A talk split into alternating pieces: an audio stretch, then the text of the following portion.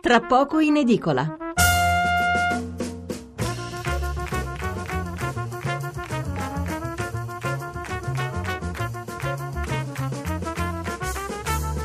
Mezzanotte, 26 minuti e 30 secondi. Alzatemi un po' il volume in cuffia per cortesia perché sento poco, grazie. Allora, eh, siamo alla seconda parte di Tra poco in edicola, riprendiamo con la lettura dei titoli giornali, dei, dei giornali sul 4 novembre, il piccolo di Trieste. Trieste blindata per i due cortei e domani arriva il capo dello Stato, domani si intende, domenica naturalmente. Anniversario fra le polemiche, Casa Pound e rete antifascista, dalle 15 scatta il coprifuoco, l'invito del comune, evitate il centro, l'ira dei negozianti. Ecco, capite quanto è unificante la manifestazione, la celebrazione del, 4, del, centenario del 4 novembre. I 100 anni di Trieste italiana, c'è un supplemento in regalo, sempre sul piccolo di Trieste. Il secolo XIX riporta invece il buongiorno di Mattia Feltri, intitolato Il Patriota. Il 4 novembre del 18, domani fanno cent'anni esatti, si concluse la Grande Guerra con la vittoria dell'Italia. Quello stesso giorno il tenente Sandro Pertini fece ingresso nella Trento liberata al comando del suo plotone. Aveva 22 anni, era in armi da tre, era un giovane socialista, venerava Filippo Turati, lo chiamava maestro e come lui era stato un neutralista, dedito all'internazionalismo dei proletari, quello che considerava l'unico esercito in cui valesse la pena prestare servizio. Raccontò a Enzo Biagi di una riunione studentesca all'Università di Genova nella quale si gridava viva la guerra e lui per non sentirsi un salame gridò all'opposto abbasso la guerra. Ma poi l'Italia centrò e Pertini toccò, a, Pertini toccò arruolarsi. Ho vissuto la vita orrenda della trincea, tra il fango e i pidocchi. Sparavamo agli austriaci che erano giovani soldati, giovani ufficiali come noi. Ingaggiò battaglia sull'Isonzo e sul Pasubio, si meritò la medaglia d'argento che non gli venne mai consegnata perché era un socialista sovversivo, per la superlativa audacia e lo sprezzo del pericolo durante, aperte virgolette, tre giorni di violentissime azioni offensive nelle quali avanzava primo fra tutti se la meritò per l'elevatissimo senso del dovere che l'aveva ripetutamente spinto a chiedere, accontentato di combattere in prima linea. Sono contrario alla guerra, spiegò, ma se la guerra eh, c'è bisogna offrire la vita al proprio paese. Il dovere del soldato in trincea prevalse sul diritto di seguire le idee pacifiste perché Sandro Pertini non era un nazionalista ma era un patriota. Il mattino di Napoli, la grande guerra che l'Italia vinse senza quasi capirlo e un pezzo di Mascigli Migliorini a pagina 17. L'eco di Bergamo morì in guerra nel 15, ritrovato a Bergamo, quindi si racconta una storia di cent'anni fa e poi Corriere dell'Umbria, le lacrime della grande guerra a Gubbio non tornarono in 722. Allora, veniamo invece alla politica, che è poi l'apertura di domani, politica intrecciata all'economia, come vi dicevo. Il Corriere della Sera, reddito di cittadinanza, caos tra alleati. La Repubblica, reddito alla frenata della Lega. La stampa, reddito di cittadinanza, la Lega frena Di Maio. Quotidiano nazionale, giorno nazione, resto del Carlino. Giorgetti sul reddito, difficile applicarlo. Di Maio tira dritto, Conte fa da pacere. Intervista a Minniti, l'ex ministro sferza il PD, strappiamo a Salvini la questione sicurezza.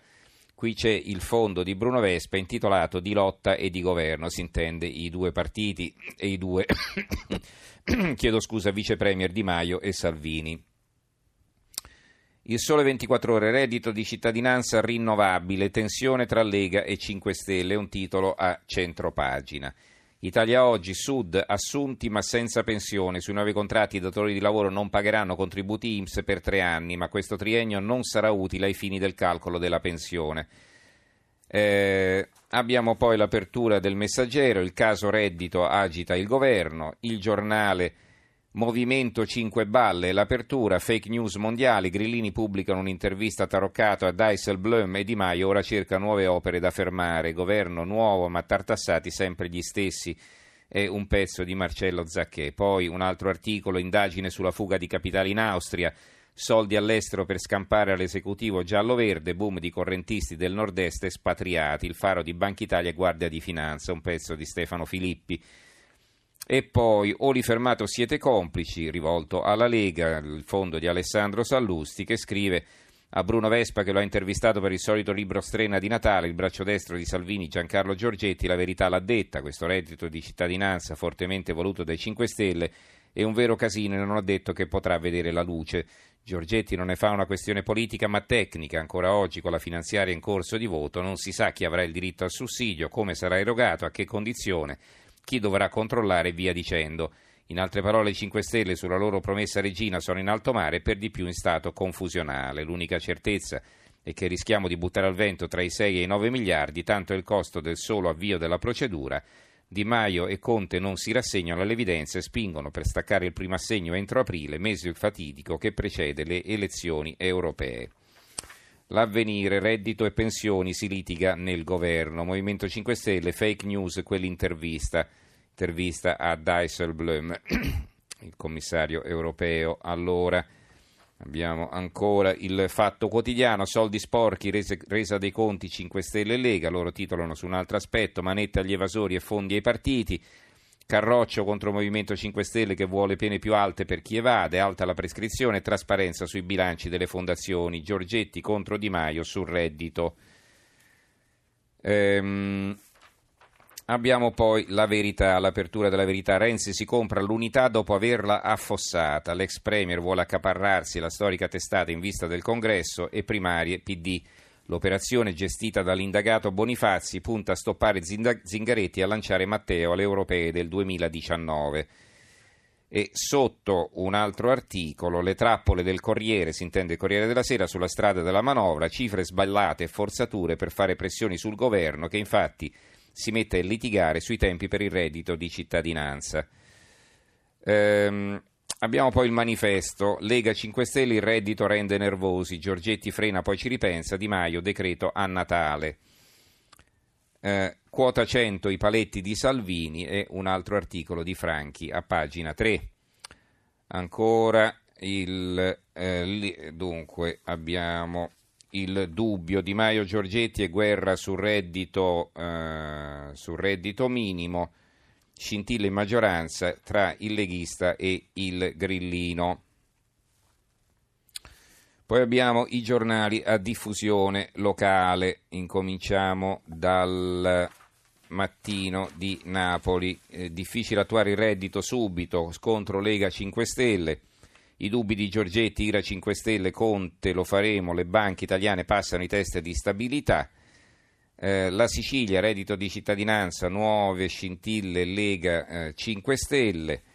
Il Gazzettino di Venezia, frenata leghista sul reddito, Conte rassicura il Movimento 5 Stelle, il sottosegretario Giorgetti è complicato realizzarlo, Di Maio partirà con decreto Banche, le italiane superano lo stress test BCE, peggio le tedesche. Ecco, questa è una notizia importante perché insomma si fanno sempre le pulci al nostro sistema bancario e eh, questi test della Banca Centrale Europea, le banche italiane risultano più solide e migliori di quelle tedesche che nessuno si permette mai di criticare. Il giornale di Sicilia, il caso Giorgetti scuote la maggioranza. Eh, la Gazzetta del Mezzogiorno, il saliscendi del reddito, il leghista Giorgetti frena ma Conte assicura partirà l'anno prossimo. Dalle autostrade al gas, Cantone accende un faro sulle concessionarie. Se il reddito di cittadinanza ruba il futuro ai giovani è un pezzo firmato da Michele Partipilo.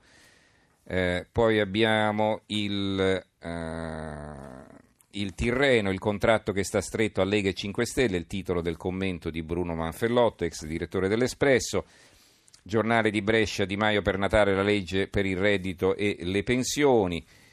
Eh, dunque, poi ancora il piccolo di Trieste, il contratto troppo stretto Lega 5 Stelle, va bene, questo è come è lo stesso pezzo che avevamo visto prima altrove eh, sempre firmato da Bruno Manfellotto, il secolo XIX, reddito di cittadinanza, tutti i dubbi della Lega, Di Maio pronto alla crisi, eh, l'eco di Bergamo, eh, no, l'eco di Bergamo, questi abbiamo, non, non, ci sono titoli significativi sull'argomento. Allora chiudiamo con il tempo di Roma, eh, tra Lega e 5 Stelle pare Casa Vianello e quindi c'è una vignetta in cui si vedono Di Maio e Salvini. Di Maio che dice ci aveva ragione Figo che non mi dovevo fidare e eh, Salvini che risponde te giuro mo lo sfonno che insomma si parlano in romanesco i due eh, insomma vedere Salvini che parla romanesco è un po' strano. Comunque il senso è questo si dice sembrano casa Vianello